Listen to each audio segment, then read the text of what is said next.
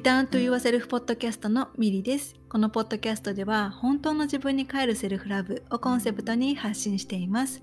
自分に帰ることはその先につながる本当の自分で生きるための土台となります。心、体、魂をつなげて本来の自分を思い出して自分らしく幸せに生きていきたいセルフラブがベースにある心でつながるパートナーシップを育みたいと願う方はぜひリターンと言わせるポッドキャストをフォローしてくださいセルフラブを私からあなたへそしてあなたからあなたの大切な人へ愛が循環していきますように。今日は69回目の配信となります。またこのポッドキャストに戻ってきてくれてありがとうございます。そして今回初めて聞いてくださる方も本当にありがとうございます。皆さんいかがお過ごしですか、えー、今回のエピソードではハワイ在住のヘルスコーチマリーちゃんにゲストとして来ていただきました。マリーちゃんは最近アメリカ本土からハワイにお引越しをされたんですけれどもハワイに引っ越そうと思ったきっかけであったりハワイ生活の様子そしてヘルスコーチとしてお仕事をスタートするきっかけとなったマリーちゃん自身が20代前半の頃に心と体の健康が大切だって実感をした、えー、体験のことであったり、これまで英語を学んだり、英語関係で進学をして、そして英語を使ったお仕事について、英語しか、自分には英語しかないって思っていたマリーちゃんがヘルスコーチとしての夢を見つけた、マリーちゃん流の夢の見つけ方など様々なことを聞かせていただきました、マリーちゃんの大切にしているキーワードが心と体の栄養補給ということで家族とか恋人とか誰よりも近い存在である自分自身をまずは大切に栄養補給をして心が満たされてえー、そして、そんな風に生きていきたいっていう方はですね、ぜひ、マリーちゃんとのエピソードを最後までお聞きください。えー、それではですね、マリーちゃんとのエピソードに入る前に、私の方から一つお知らせがあります。いよいよ来週から本当の自分に帰るセルフラブについて学んで、そして体験するための5日間のスペシャルイベントがスタートします。えー、日本、えー、6月の23、24、25、26、27、すべて日本時間21時、夜の9時からスタートです。私はですね、セルフラブセラピストとして、本当の自分に帰るセルフラブをコンセプトに、自分を一生懸命に変えるのではなくって、本当の自分に帰っていくことを大切にお伝えしています。えー、どうし、それはどうしてかっていうことについては、えー、ぜひ67回目のありのままの自分で素晴らしいを体現して生きるっていうテーマでお話をしたエピソードを聞いてみてください。今回の、えー、ワークショップはですね、ご自身のセルフラブジャーニーをより深く、より確かなものにしていきたい方にもとてもぴったりな内容です。え、自分でセルフラブジャーニーをスタートして自分なりにセルフラブを育んでき、えー、たつもりだけれども、なかなか、え、抜けだ、自分の悩みから抜け出せないとか、なかなか進んでいる気がしないっていう方にも、たくさんね、参考に、セルフラブジャーニーに参考になる内容がたくさん詰まっていると思います。ワークショップはですね、5日間それぞれに違ったテーマがあって、Day1 は本当の自分に帰るセルフラブというテーマで自分に帰って自分らしいあり方を思い出すという内容です。Day2 は自分に帰る内なる旅というテーマで、自分を癒して、そしてありのままの自分を愛するという内容です。えー、そして Day3 は、えー、自分が愛する、えー、人生を歩むというテーマで、本当の自分と、え、調和し生きていくという内容です。え、この前半 Day1 から Day3 は、えー、Facebook にて、え、ライブ配信でティーチング形式で行って、え無料でご参加いただけます。続いて Day4 は自分の内側に帰る時間というテーマで、えー、ミリによる誘導誘導瞑想で自分の内側に帰る時間を過ごした後は、ワークショップの、えー、1日目から3日目で学んだことを振り返って、そしてギャザリングに参加している仲間と気づきシェアであったり Q&A を行っていきます。そして Day5 は本当の自分に帰る時間というテーマで、えー、あなたはどんな自分でどんな人生を生きていきたいですか？ということで、自分の思いや夢といったあなたにとって大切なことを大切に生きていくために自分の内側に深く変える時間を過ごしていきます。えー、アクティビティとしては、Day1 で、えー、明確にした自分の愛する人生を生きている自分の姿をもとに、ビーイングボード作りのレクチャーなども行っていきます。え、この後半、えー、Day, Day 4から Day5 はですね、ズームギャザリング形式で行って、このギャザリングへの参加チケットは、え、2222円、2222えー、エンジェルナンバーで、えー、ご購入いただけます。えー、Day1 から Day3 のみ参加か、Day4 から Day5 も参加かはですね、えーお選びいただくことができます。そして5日間すべて期間限定で録画視聴も可能なので、もしリアルタイムで参加できないよっていう場合も、ご安心ください。はい。えこのワークショップはですね、えマインドセットとかヒーリング、スピリチュアルなど様々な観点から本当の自分に帰るセルフラブについて深く学んで体験していきます。えどうせ私なんてって思い込んでいるセルフイメージを超えて、セルフラブが土台にある自分との心地よい関係だけでなくって、やりがいのあるお仕事も心でつながるパートナーシップも、もう自分を小さく抑えたり、幸せに生きることを諦めたりするのではなくって、自分が心から愛する人生を歩んでいきたいっていうふうに願うソウルシスターズの皆様に向けて、今の私がお伝えできることをこの5日間にたっぷりとお届けしていきます。え、このワークショップに向いているのはですね、自分らしく生きていきたいけれども、どうすればいいかわからずに、人生このままなのかなって不安に思っている方、え、他人とか外側から影響を受けて自分を見失ったりブレてしまう方、周りと比べて不足感不足感から自信がなくなってしまう方、同じ悩みを何度も繰り返して苦しさを感じている方、自分に寄り添うとか自分を癒すってどうどうすればいいかわからないっていう方。恋愛とかパートナーとの関係がうまくいかないっていう方。えー、マインドブロックがあって行動を制限してしまうっていう方。自分を否定や批判してありのままの自分を受け入れられないっていう方。えー、今の人生が心から満足ではないけれども、まあいっか、どうせ私なんてっていうふうに諦めてしまっている方。そして理想の自分と今の自分にギャップがあって、もやもやしている。どうやって理想の自分に近づいていけばいいかわからない？っていう方。えこれらにですね、一つでも、え当てはまったら、このワークショップは、えおすすめな内容です。え、魂の成長とか魂の喜びにつながる時間を過ごしたいっていうふうにピンときた、きたピンときた方はですね、このエピソードの概要欄から5日間のワークショップ専用のニュースレターにご登録をお願いいたします。そちらの方から、ワークショップのアクセス方法であったり、さらに詳しい内容やワークショップの中で使うワークブックなども、お届けしていきます。このニュースレターはですね、普段私が不定期でお届けしているニュースレターとはまた別のワークショップ専用のニュースレターとなるので、もうすでに私のニュースレターを受け取っているよっていう方、そして前回私が3月末に開催をしたワークショップに参加したことあるよっていう方も改めて今回のワークショップ専用のニュースレターの方にご登録をお願いいたします。え本当の自分に帰ってえあなた自身をアップグレードするための5日間の内なる旅にて皆様と心からつながり合えることを心から楽しみにしています。えそれではですね、私からのお知らせは以上です。えそれではえヘルスコーチ、マリーちゃんとのエピソードを最後までお楽しみください。今回のエピソードでは、スペシャルゲストとしてマリーちゃんに来ていただきました。マリーちゃん、今日はよろしくお願いします。よろしくお願いします。ありがとうございます。すごく楽しみにしてました。よろしくお願いします、ね、楽しみにしてました。ありがとうございます。よろしくお願いします。お願いします。じゃ早速なんですけど、まず最初に自己紹介をお願いしてもいいですか？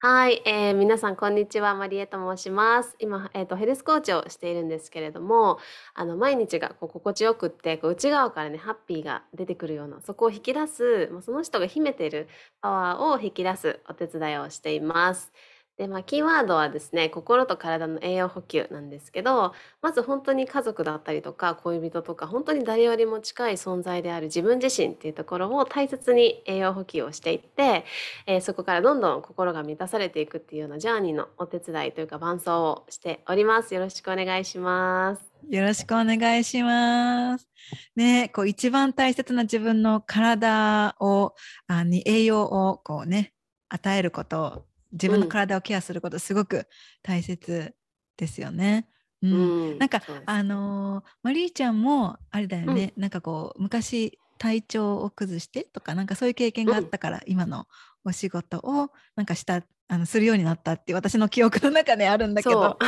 う、ね。そうそうそう。なんかこう大きな病気だったのかな。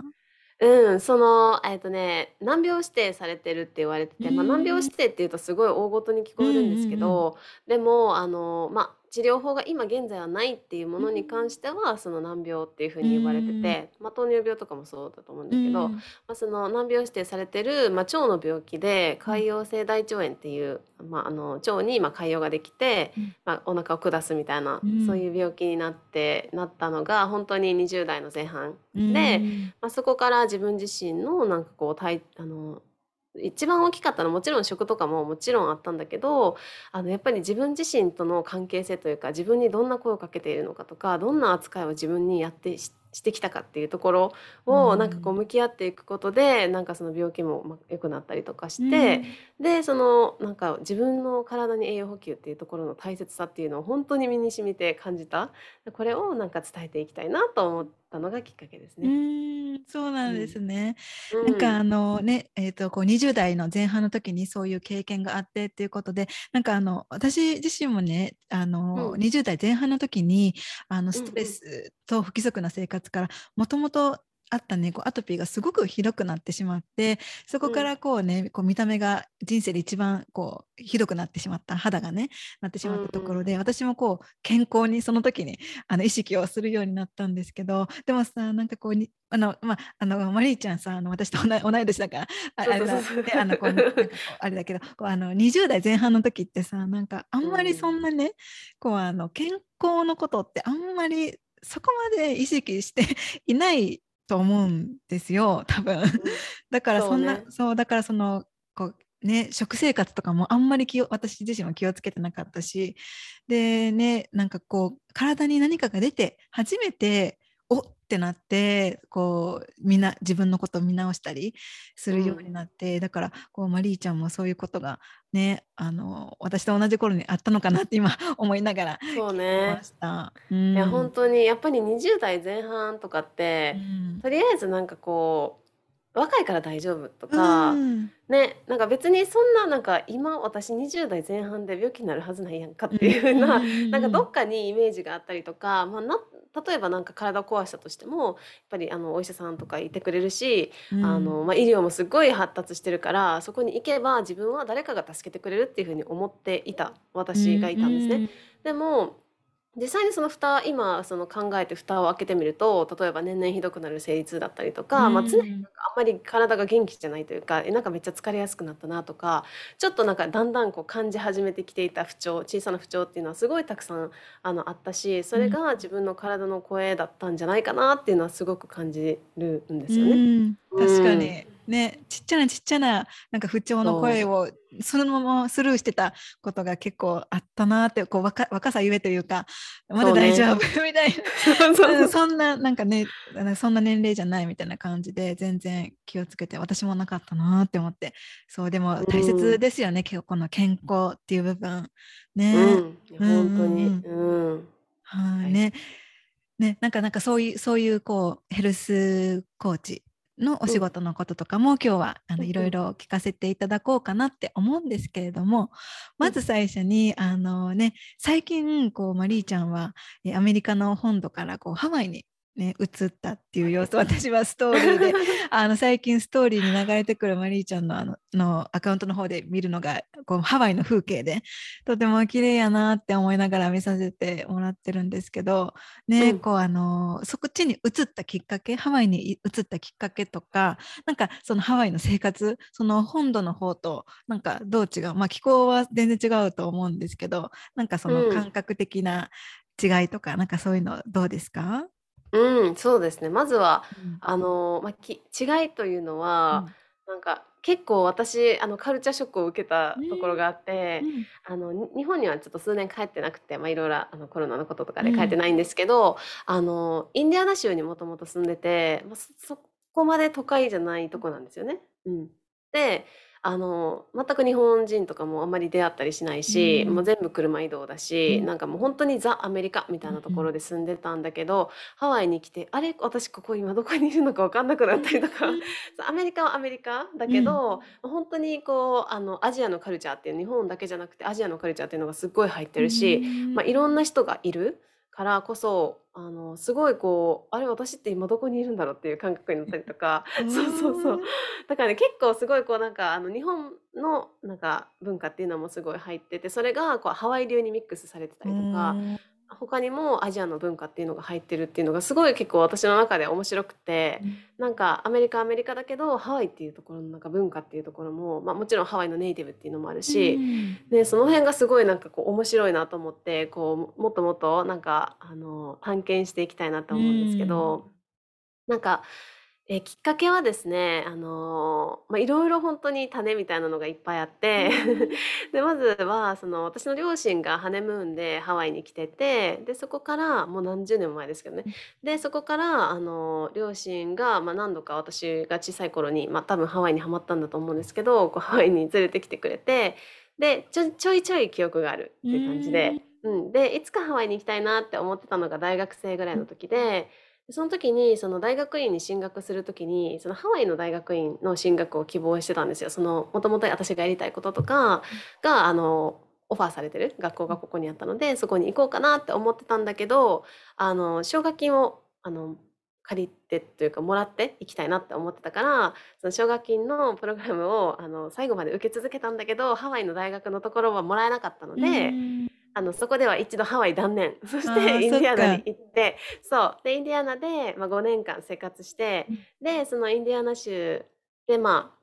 仕事も3年間ぐらいしてたんだけど、やっぱりもう、あの、ハワイというか自然がすごい大好き。で、うーハあの、インん。ディアナ州もすごい自然が素敵なんだけど、なんかもっとトロピカルとか、なんかこう自分の体がこう喜びそうなところに行きたいなって思った時に、やっぱりハワイだなって思ったし、うーこういつん。か行きたいな、いつか住みたいなっていう、もういつかってもうやめようと思ったんですよね。そう。そうそう。それで、あの、ハワイに、あの、引っ越してきました。おお、すはい。ごい。そっか。なんかその、はい。いつかっていうのやめようって思っうん。てから、結構すぐの決断だったんですか？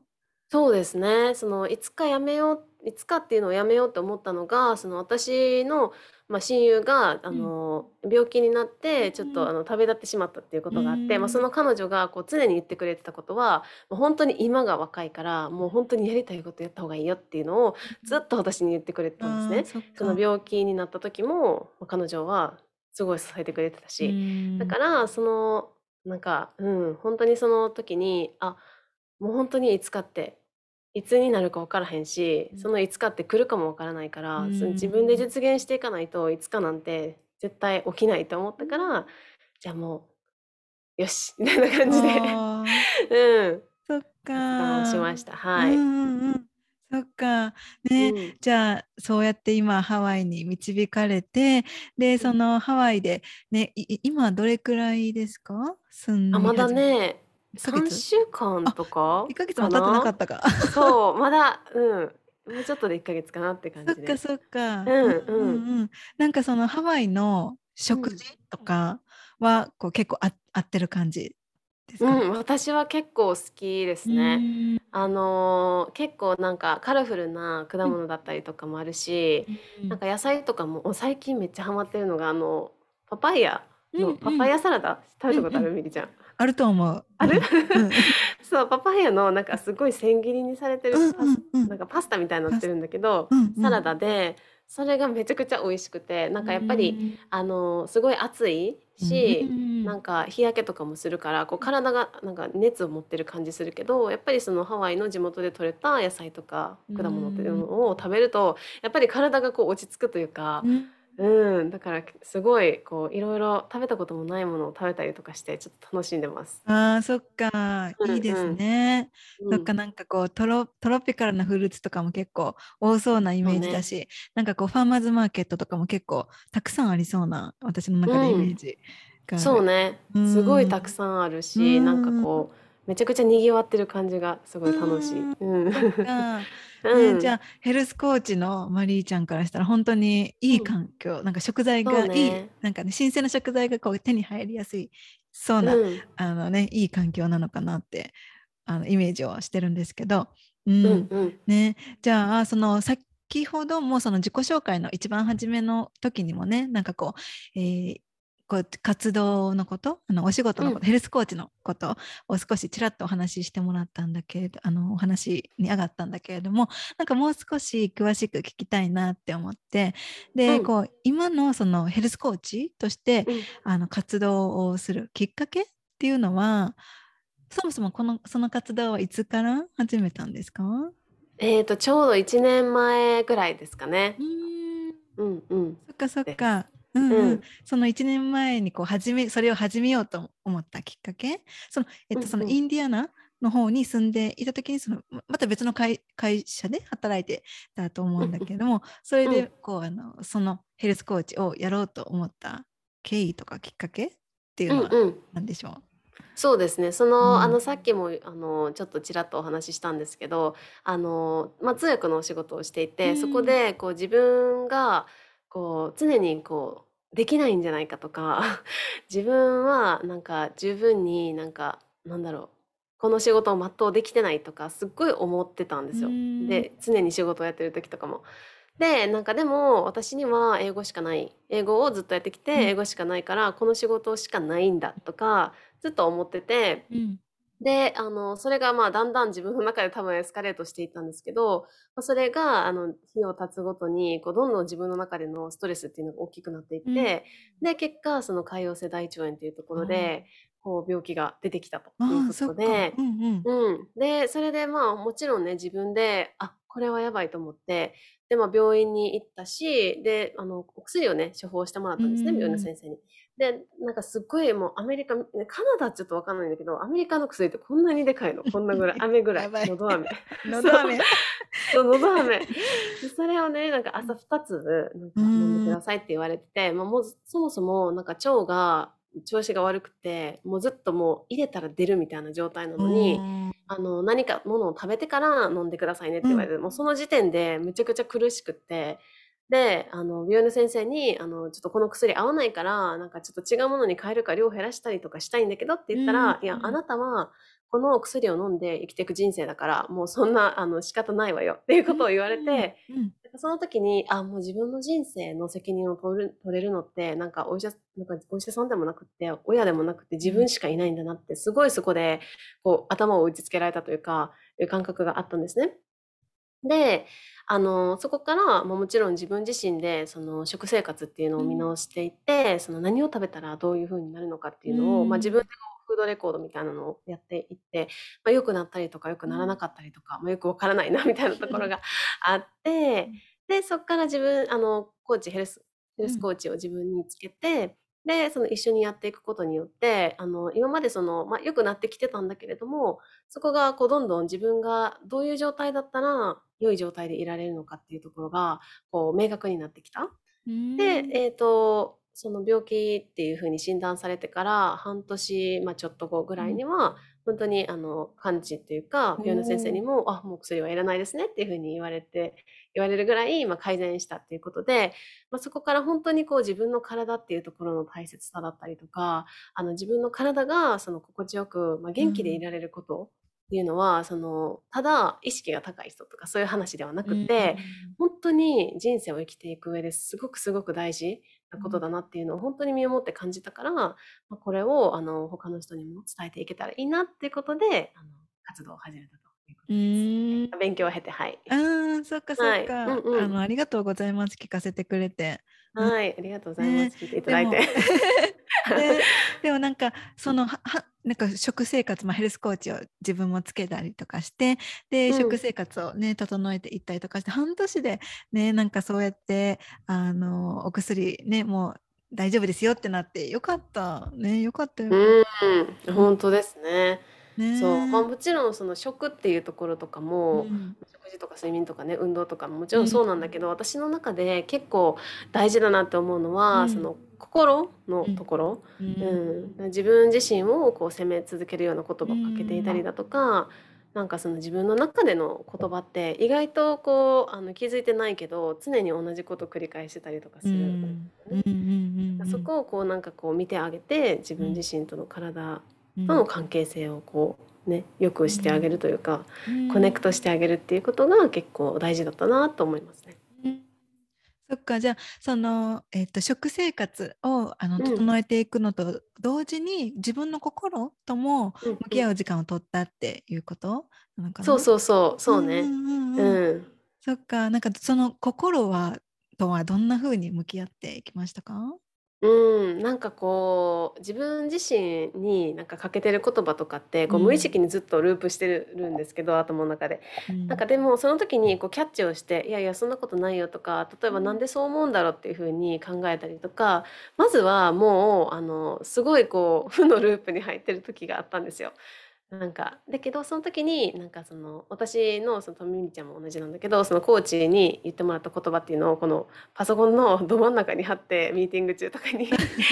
そう見てたりとかしてやっぱりそういうふうにこう自分はだなんかあのじゅ今のままでなんかいいんだっていうことをまずはこう言ってあげるっていうことをしてからそうするとなんかちょっと心の中のゲートが開いていくというか、うんそしてそこでなんかこう今までこうなんでそういうふうに思ってきたんだろうとか、うん。うん、まあその深掘りというか自分が考えてきたことの深掘りとかをしていった感じですかね。ううんんそっか。うん。ね、じゃあ心と体こう同時進行でというかねどっちからのアプローチもしながらあのこうかい、ね、あの整っていった、ね、あのうん。よりよく、ね、調子が戻っていったっていう感じなんですね。そうですね。うん、うんその通りです。あね、じゃあその今のそうやってこうヘルスコーチとしてお仕事をなんかこうしている中でなんかそのお仕事としてはその人のおしなんかこうそれこそ食事生活を改善とかなんかそういううんうんサポートをしている感じですか、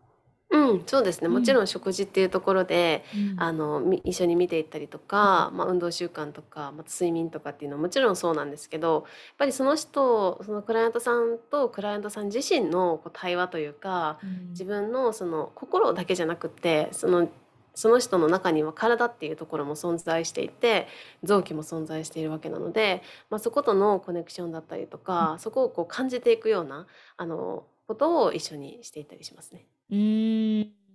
るほど。うんうんはいね、でもなんかそうやってねこうサポートしてくれる存在がいるってすごく心強いですよね。うん、そうですね。ね。確かに。ううん。んでもなんかその健康に関してもやっぱりいろんな情報が溢れていてなんかど,、うんうん。どれが自分にいいんだろうみたいな、ね、分かんなかったりとりあえず今これが流行ってそうだからこれをやってみようとかで結局自分に合わないというか続かないというかそこで、ね、終わってしまったりとか。でなんかそうやって常になんか、ね、流流行今これが流行ってるからこれをやってみようみたいな感じでなかなか自分に合う食事方法とかこうねそういったものが見つかりにくかったりするけれどもでもなんうんかそうやってね、こう自分に合うあのやり方とかをそばで見てくれる人ってねあのそういう存在ってすごく心強いだろうなって思って今聞いてました。うんうん、そうですよね。やっぱりこうすごい情報社会の中で、その健康とか食って結構情報がある方だと思うんですよ。うんで例えばその例えばダイエットをししたいと思ったらこれとかスーパーフードとかいろいろうん。あるじゃないですか。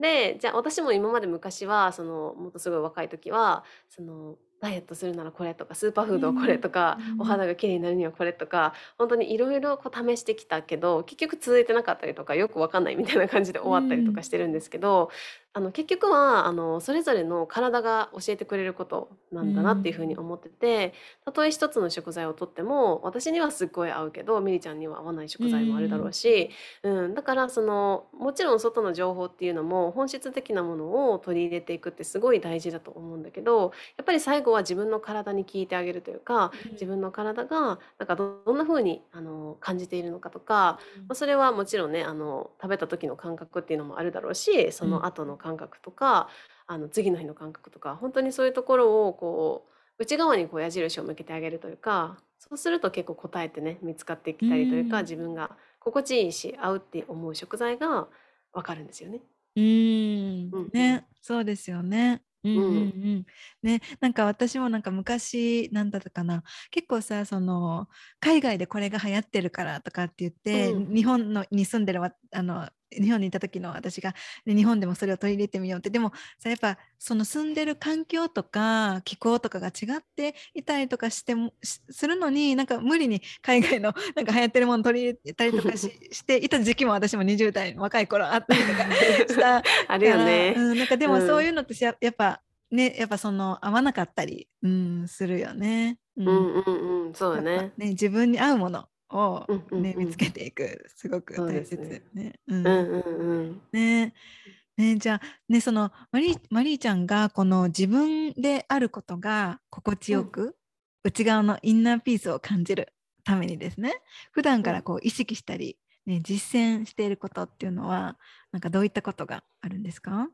うん、やっぱりそのさっきからあのとテーマでもあるように、うん。なんか自分の体とか自分自身の感情がどうなのかっていうところをこう感じてあげるっていうことをよくするようにしてて、うん。あのこれって簡単自分がどう感じてるかとかど自分の体がどう感じてるか感じるってなんか結構簡単そうに聞こえるんですけど実は一日の中でこうあの自分の生活を他の人の目として見てみると例えば何か食べてる時とか何か飲んでる時とかなんか体を動かしてる時とかってあのじそこに意識がないことが多いなっていうう風に感じてん。て食べ物も例えばなんかテレビを見ながら食べたりとかあと飲み物もこう携帯片手にこうやって飲んでたりとか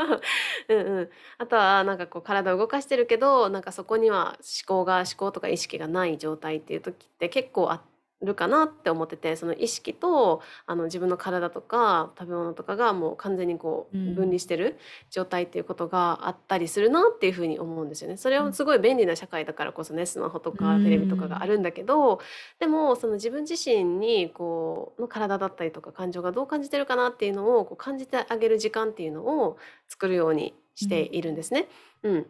なので、こう朝とか起きた時も、ああ、また私4時起きなんですけど、さっきみりちゃんが言ってたんだけど、そう、なんか、ああ、眠いなとかじゃなくって、なんか今日はなんか体どんな風な体調はどうかなとか、本当になんか1分以内でできるようなことなんですよね。うで、あとん。はその感情っていうところは、なんかその今日の朝どんな感じ感情かなっていうのももちろんそうなんですけど、例えば朝だったら、今日はなんかどんな楽しい一日にしようかなって思った時に、こう溢れてくる体、なんか感情が体に伝えてくれるこう体感だったりとかっていううん。のをこう感じるようにするうっていうのをん。結構してますかね。ううん。ん。うんうんうん。ね、はい。とても大切なことですよね。ううん。ん、そう、忘れがちね、なんですけどね。忘れがち、よくようく忘ん。れがちになっちゃうけど、そう。そうそね。うそう。なんかその今その話を聞きながら、ね、うん。あの私は瞑想をよくやってるから、そうね。結構そそこでその今に戻ってくるっていうのがあの鍛えられてというか、あの習慣うん。になっているから、結構その食べている時も、あの今ここにあることが最近はふあのなんてあの昔よりは増えてきうん。たなっていうふうに思うけど、でもやっぱうんうん。意識が今ここにない時に、なんか無意識のうちに食べ物なんかちょっとその冷蔵庫とかちょっとゴソゴソしてたりとか、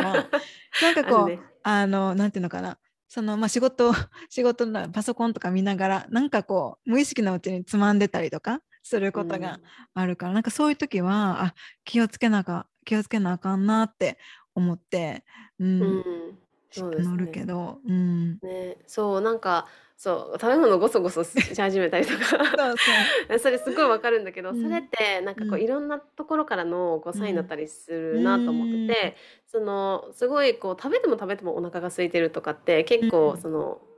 他なんかメインの食事、で栄養が偏ってたりとかもあるし水分が取れてないとかあとはじ体は動かしたいと思ってるけど体が動けてないからとかっていうのっていろいろあるからうん。それ自身もなんかその私はゴソゴソし始めたらこれはこういうサインだなみたいなのもうん。こう自分自身のあの体感っていうのを感じていけるとうん。あのこう見つかるというかあうん。今ちょっとゴソゴソしてるからちょっとこれ入れ取り入れようとか。う。ん。うんうん、っていうのも分かるようになったりとかするんだけど、うん。そう。えなるほど。ミリちゃんはなんか瞑想ってどのタイミングでやってるんですか、私は最近は朝にしてます。だあから朝ね。朝に、そう私ね今年あの今年になってからヨガを再開したんだよ。うん、そう。う。んうんうん。でその言ってもねそんな1時間とかやってないねやってないけどね。いつもその15分20分ぐらい、うんうんマックスで20分ぐらいかな。でそれぐらいの本当にまあ短時間ぐらいの,、うん。あのヨガを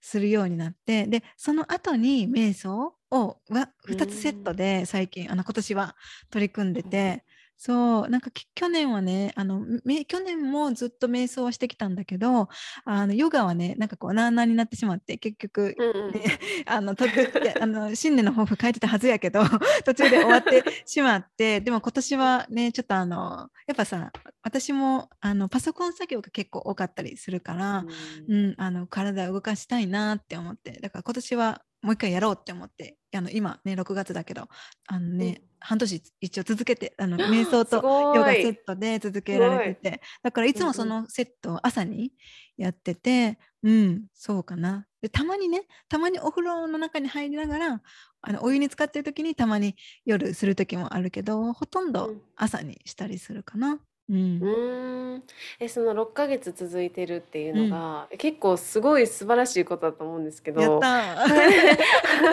こーれってなんか引き、なんかこうなんで続いてるとかってあります？なんかなんで続いてるんだろああ、いやでもね、なんかうん。やっぱりその、いあのヨガをした後の気持ちよさにやっぱ気がついた。って気がついたっていうか、やっぱさ去年はそのほとんどね、そのやその去年はなあなあになってしまって、あのヨガ続けていあの続けることができなかったから、やっぱその体がまあ硬いなというか体が重たいなって感じることが結構多かったんだけれどもそのやっぱうん。ヨガを、まあ、15分20分したあとはやっぱそのちょっと体が軽やかだっただったりだとかなんかその後の、なんかパソコンをしてパソコン作業に入ったとしてもなんかうん。気持ちよくパできるお仕事ができるというかだからそうその気持ちよさの感覚にもっと気づきやすくなったっていうのうがうんある。でもそれはもしかしたらあの瞑想をこれまでやってきたやってきてなんかこう感覚とかがねあのを感じることが増えていたからこそ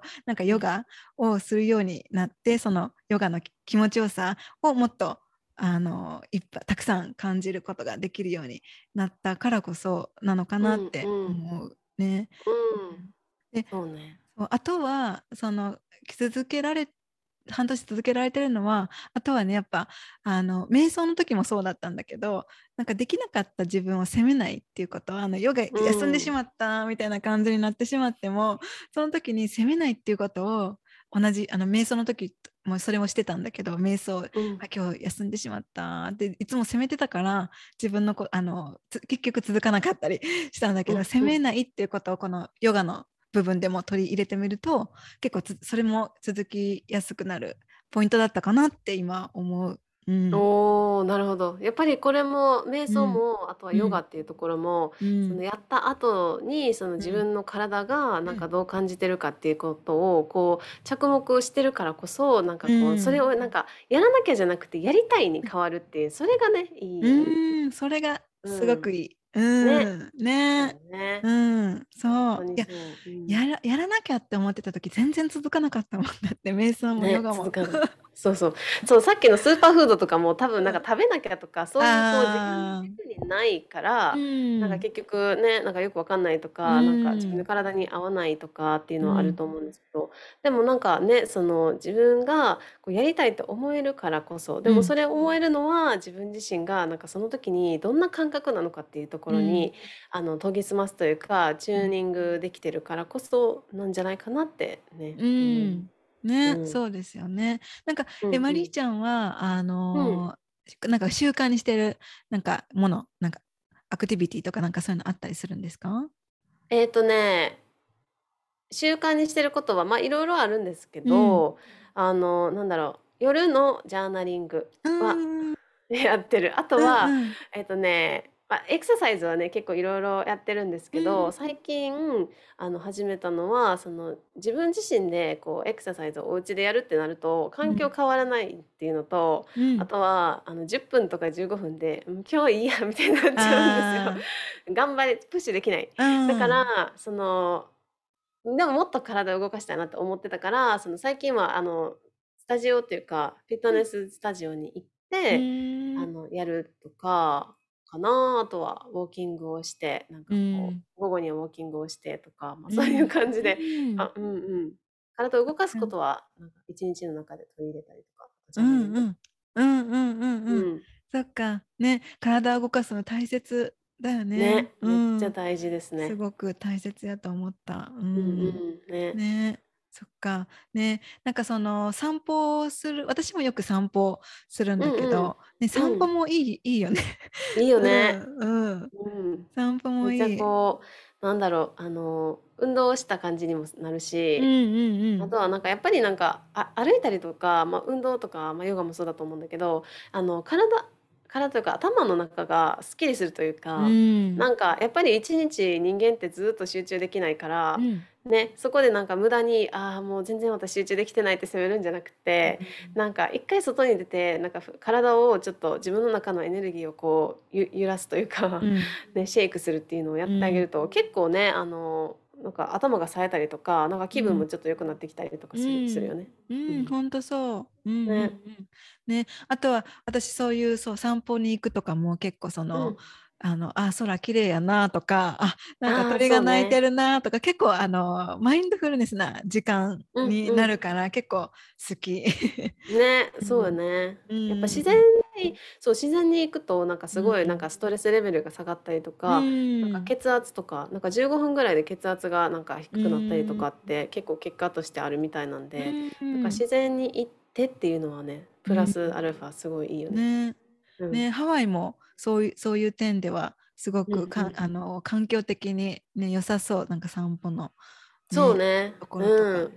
うん。そうお花とかもなんかハイビスカスとか咲いてたりとかするし、あとはなんかちょっと歩けばビーチに行ってビーチでなんか砂浜であの寝転んだりとあかーいいなうんうんーうん。海の音聞きながら。そう。そっかいいですね。なんか夕日とかそういうのも綺麗そう。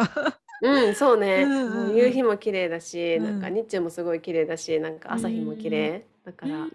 全部こう自然に囲まれてるというか、本当になんか自然となんか共存しているという、うんなんか自然の中でなんか生きている人間なんだなっていうのをすごく感じるというか、うんうんうんですねそうですよね。うんうんうんうんうんね本当にそう思います。ね自然とは切ってから切り離せない。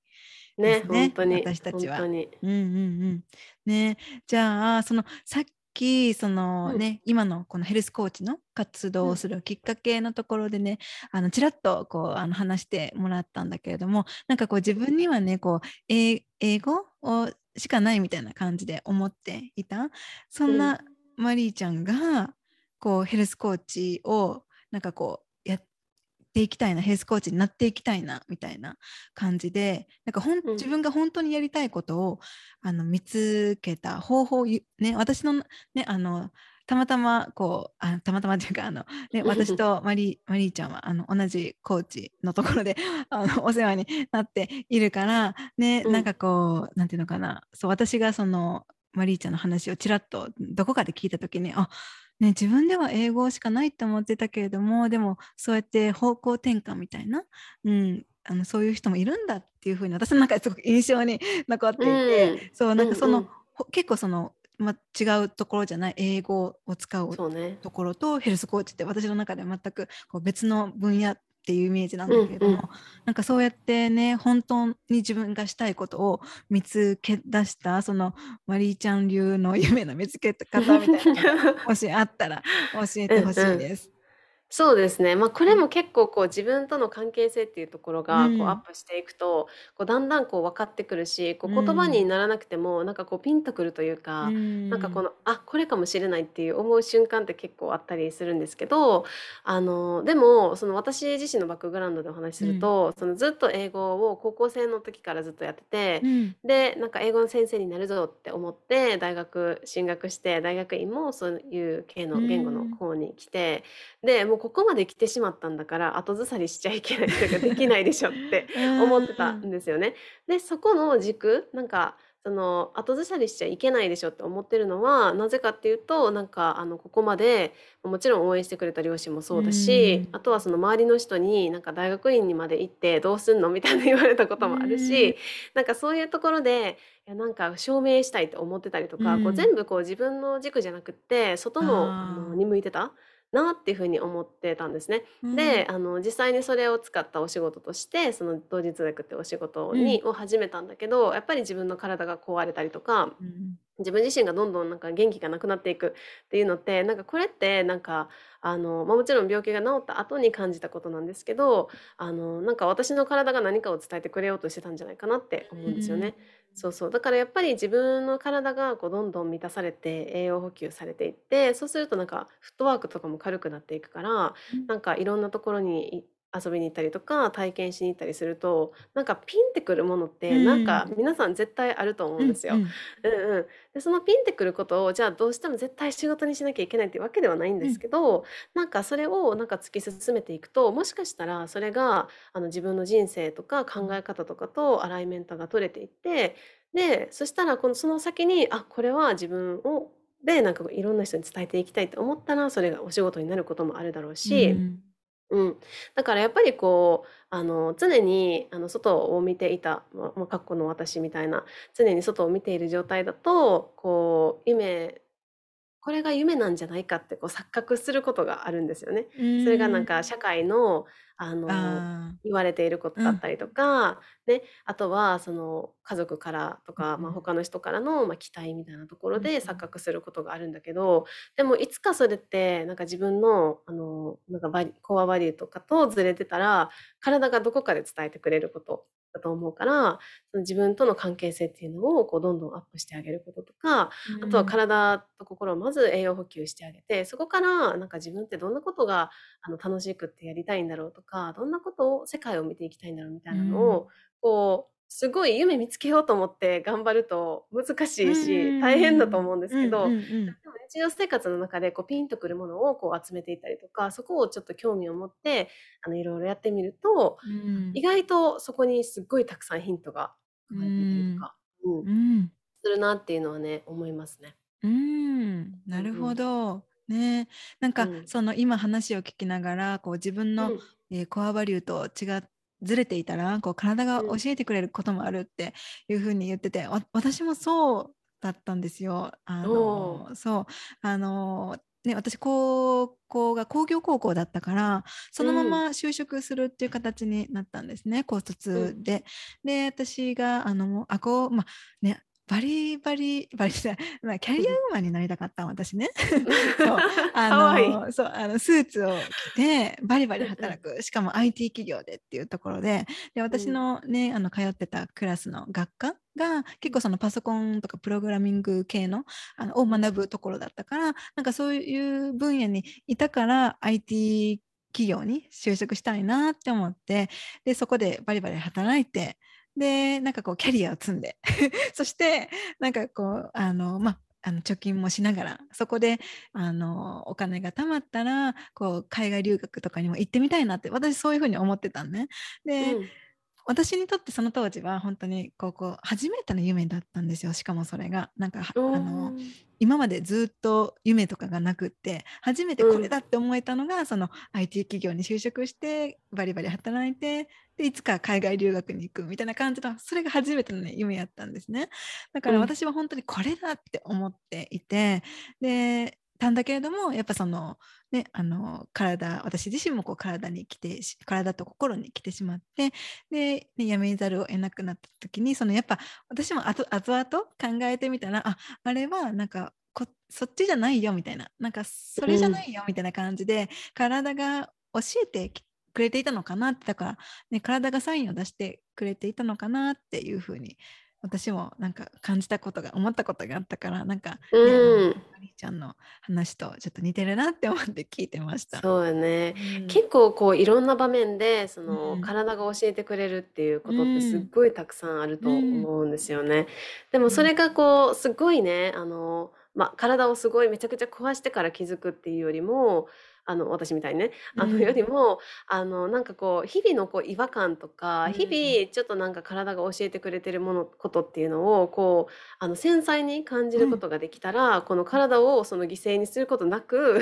あの微調整はしていけると思うんですよね。そうそうそう。そうそう。だからやっぱり自分自身がそのミリちゃんも瞑想とかヨガとかで感じてるようなその自分の体の感覚だったりとか、これが心地よくってこうなるとなんかちょっと三角だなみたいなのを、こう感じておくというか自分の中の辞書みたいなのを作っておくと、なんか何かがあって体がサインが出してくれてたりとか感情がなんか揺れ動くなって思った時に、もしかしたらこうなのかなっていうようなあのなんだろう引き出しっていうのができると思うんですよね。うん、うんうんう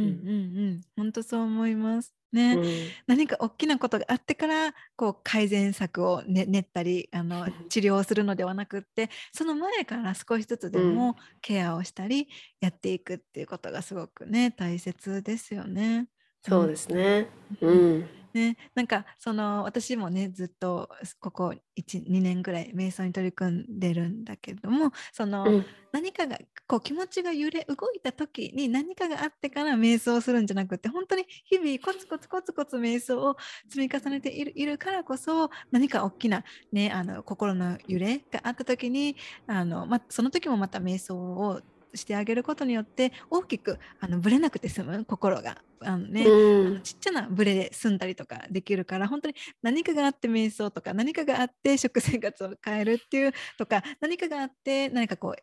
運動体を動かすようになるんではなくて少しずつ少しずつでもやっていくのってすごく大切ですよね。そうですね。本当にその通りだと思う。なんか、あの、なんかね、急に何かがあってって なった時に、うあの、すごいハンドルひねるのって結構大大変だったりするんですよね。もうずっとこっちに傾いてきてて、それをグーってハンドルを傾けるのって結構、あの、エネルギーも必要だし、なんか時には一人でできないことっていうのもあると思うんですけど、でも本当に瞑想もそうだし、食事っていうところだったりとか、運動とかも本当にこう、あの、1日の中で10分とかだとするじゃないですか、うん、だけどで人生で見たら本当に米粒以下みたいな サイズだと思うんだけど、うん、その米粒以下のものの大切さですよね。それがもう人生を積み上げてるというか、うん、その先にその積み上がった先にあるのが人生というか、ね、なって、うん、思いますね。本当そうですよね。うん、うんね、じゃあなんかちょっと話がねずれてしまったんだけどそのマリーちゃんのその夢の、うんうん、その絵を見つけた方法としてはなんかそうやってね、うん、あの体からまサインが出てそこからねなんかこうあの改善していく中でこう自分が何が好きかなとかあちょっとここに行ってみようかなってそうあの体あの心が反応するあの体験とかあの場所をあのに行ってみたりとかしていく中であこれやってみたいなとか学んでみたいなっていうものが見えてきたでそしてヘルスコーチをややってみようみたいな感じに見つかったっていうことなんですね。うん、そうですね。他の人のいあのなんていうのかな他人の目で生きるのではなくて自分はどうしたいのかなみたいな部分をもっと見るようになったっていう。うん、そうですね。うんうん、やっぱりなんか自分の、うあの、体というか人生、まあ、20代とかって特になんかまだ20代って思ってるし、なんかこうその先のなんか人生の終わりみたいなところってあんま見えないところだったりすると思うんですよ若いから。うんだけどなんか実際にこう考えてみるとあの人生は有限だしその一生これみたいなのって本当にないからこそなんか自分がじゃあ今なんかどう感じてるかっていうことをにこうなんか敏感にこう反応していくと見つかることでもあるしでもやっぱり私が一番すごく思うのはそのあのなんだろうな例えば不調体に不調があったりとかなんかあんまりこう元気じゃないなっていう時にこう夢を無理やり見つけようっていうのって結構しんどい。からまずはその自分自身をこう満たしてあげるというかうん。自分がその夢とか仕事とか云々の前に自分自身をこうなんか大切にしてあげるっていうような時間をたくさん作ってあげるとあの体ってこうねなんかこう呼び戻されるというかうん。でそこから敏感になっていけるし自分のなんかこう心惹かれるものっていうところがこうどんどん敏感に分かっていく。うんからまずはその自分を大切にこう栄養補給をしてあげるっていうところかうなん。と思いますね。ううん。ん、確かにそうですよね。ね、なんかうん。こう自分が満ちていない状態で、ね、夢を探したりしてもなかなか見つからなかったり、心がピンとこなかったり、ね、するから、ね。うん確かに自分のことを振り返ってみてもやっぱ自分を満たして心 まずは心身整えて自分を満たしたところの延長線上で、なんかあこれやってみたいかもこれ興味あるかもみたいなのが出てきたりとかしたからやっぱ自分をまずはそうねこう整えて満たしてあげたりとかしていくことが大切ですよね。うんうんううん、んそうだと思う。ね。うん。はい。ね、じゃあその今ねそうやってこうヘルスコーチとして、えーお仕事をしている、あのーマリーちゃんなんですけれどもうん。こう自分のこう思い、ねうん。あのーこうまずは大切な自分を、まあ、あのに栄養を与えてあげる人を増やすとかねなんかそういうふうにこう自分の思いをあのお仕事としてこう形にしていく中で大切にしていることとかあったら聞かせてほしいです。うん、あのまずその私自身がこの何を伝えたいかというかそのどういうことを伝えたいのかっていうのをまずすごくたいあの考えるようにしていて、うん、でなんかこう言葉では伝わらないけどこの体の感覚なんだよなとか、うん。うん、っていうのをこう体のこの感覚を感じてもらうにはじゃあどんなことがいいかなっていうのをこう自分自身を実験台にしてうんこういろいろ試行錯誤をしたりだとか、うん、っていうのをこう大切にしているのとあとはやっぱりこうなんか自分の目標っていうかそのこういう目標があるからこうしたいっていう、まあ、ツールとしてももうもちろんお仕事ってそうだと思うんだけれども、そこよりもそのなんか私はこうこれを分かち合いたいって思えることを、あの自分で形にしたいなっていうふうに思うんですよね。で自分でやるからこそそれがなんか可能だと思うから、うん、だからその自分自身が何を伝えたいのかっていうところとか、あとは何を分かち合いたいんだろうかっていうところをこう日々こう観察というか、うんうん。ジャーナリングで観察したりとかしてるかなという感じですね。うんそっか、うんうんうん。うんうん。ね何を分かち合いたいねその分かち合うすごく私もそれ分かるなって思って、うん聞いてました。ね、うん。分かち合いたいなってそれを届けることができた時にすごく喜びに変わりますよね。そう、うん、そうですね。これこれをこれをこの感覚を分かち合いたいと思ってることをそのねあのご縁のあった人が同じようにわかあの感じてくれてる様子を見た時にあーって なんかややってよかったというか伝えてよかったみたいな感じで、うんそうそう。喜びに変わったりねしますよね。う。ん、結うん。うん。局その自分で例えばお仕事をしてなくて、そのうんまあ、してしてなくてというかおかしいけどなんかその企業に勤めうん。てやってるとしても、でもあの結局そのなんだろう自分がどう感じるかというかっていうところってすごく大事だなと思ってて、うん。そのなんかこれ例えば人数とか、まあ、数とかで追っかけていくと、うん。そこがあの目標になるんだけどそのプロセスっていうのが全然楽しくなかったりとかそこが苦しいことになっちゃって、うん。うん。目標達成してもあれ？達成したんか？みたいな なんかよくわかんないしうん。達成してもそれが見えないことって結構あったりするんですよね。だからまた次の高い目標を立てて、うん。もうそのプロセスが苦しいっていうような、うん。そういうなんかあのお仕事の仕方よりも、うん。あの目的って本当にた例えば目的っていうか目標って1点だったとするとプロセスってこう線じゃないですか。うん。だから線の方が長いからこそそこをなんかなんか楽しんで大切にしたいなっていうのはね、うん。感じますね日々。確かに、うんうん。うん。家庭をた大切にする。そうそうそう。家庭こうん。そ楽しむって、私もねあのそれさ大切にしてるやっぱり、うんうんうん、うん。そうよね。そ。の方が自分も楽しいしね。心地よく伝えられるしね。うん。うんうんうんうん。うんはい。ねありがとうございます今日は。いろいろ聞かせてもらって、いやーこちらこそ。なんかあの言い忘れたこととかないですか？大丈夫。言い忘れたことはね多分ないと思うんですけど夫。まあでも、まあ、日々ね、なんかこう、体っていうのは何か、あの皆さんに別の言語、その日本語とか英語とかじゃなくて別の言語で、体の言語で伝えてくれているからこそそこのなんかこう、あの言葉を理解してあげるっていうあのことを、まあ、頭の片隅になんか置いていただけるとこういろんなことがこう見えてくるんじゃないかなって思うし、ううん。ん。ぜひぜひ実践していただけたらなと思います。うん、わかりました。私も実践します。はいはい、じゃあ、えっと、マリーちゃんの、えーインスタグラムのアカウント、またこのエピソードの概要欄に貼っておくので、ね、あの、ワークショップとかも開催してますよね、時々。あのうんうん、時々そうですね。うん、えっと月末は今月末に、うん。あのワークショップも開催する予定なので、ううん。んうん。日程は決まってるんですか、あ、まだ決まってないですけど、あそうか最後の週、はい、最後の週？最後の週、ははい、わかりました。じゃあ皆さんはい最後の週だそうなので、い、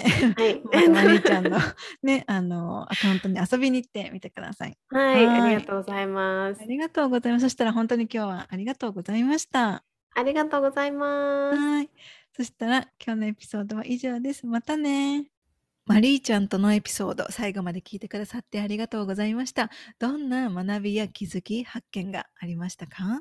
えーマリーちゃんがヘルスコーチとしての活動を始めるきっかけとの、えーきっかけにあるのは、20代前半の頃に、えー難病指定された病気を経験したからっていうふうに、えー話してくれました。えー私自身もですね、マリーちゃんと同じように20代前半の頃に心身の不調を経験したことで、心と体の健康の大切さを実感した出来事がありました。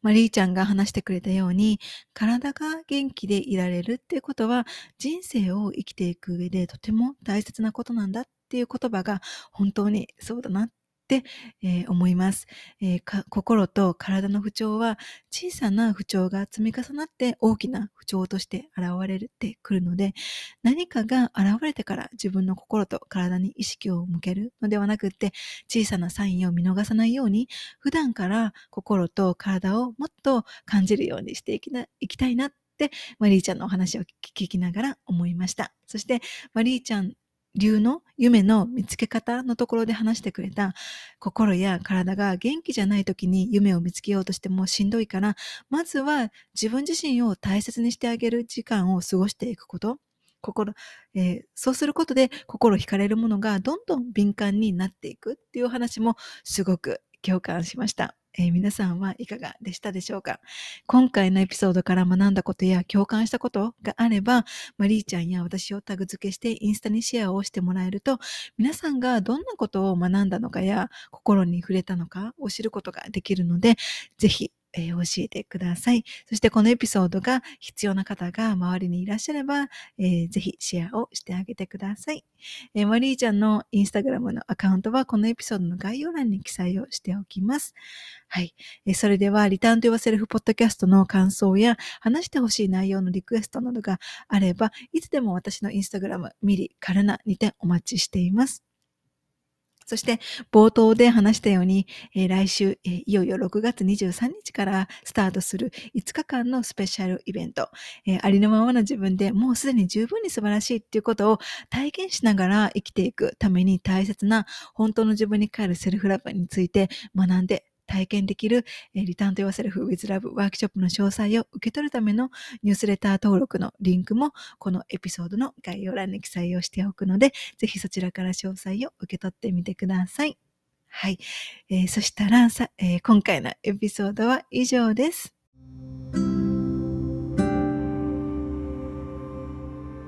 エピソードを最後まで聞いてくださってありがとうございました。私の日々の発信はインスタグラムミリカルナをフォローしてください。また自分に帰るセルフラブに関してこんな内容を話してほしいなどがあればお気軽にメッセージいただけると嬉しいです。そしてセルフラブのことやこのポッドキャストのエピソードが必要な方が周りにいらっしゃればぜひシェアをしてあげてください。これを聞いてくださった皆様が今どこにいて何をしていても今この瞬間間が幸せでありますように。それではまた次回の配信でお会いしましょう。またね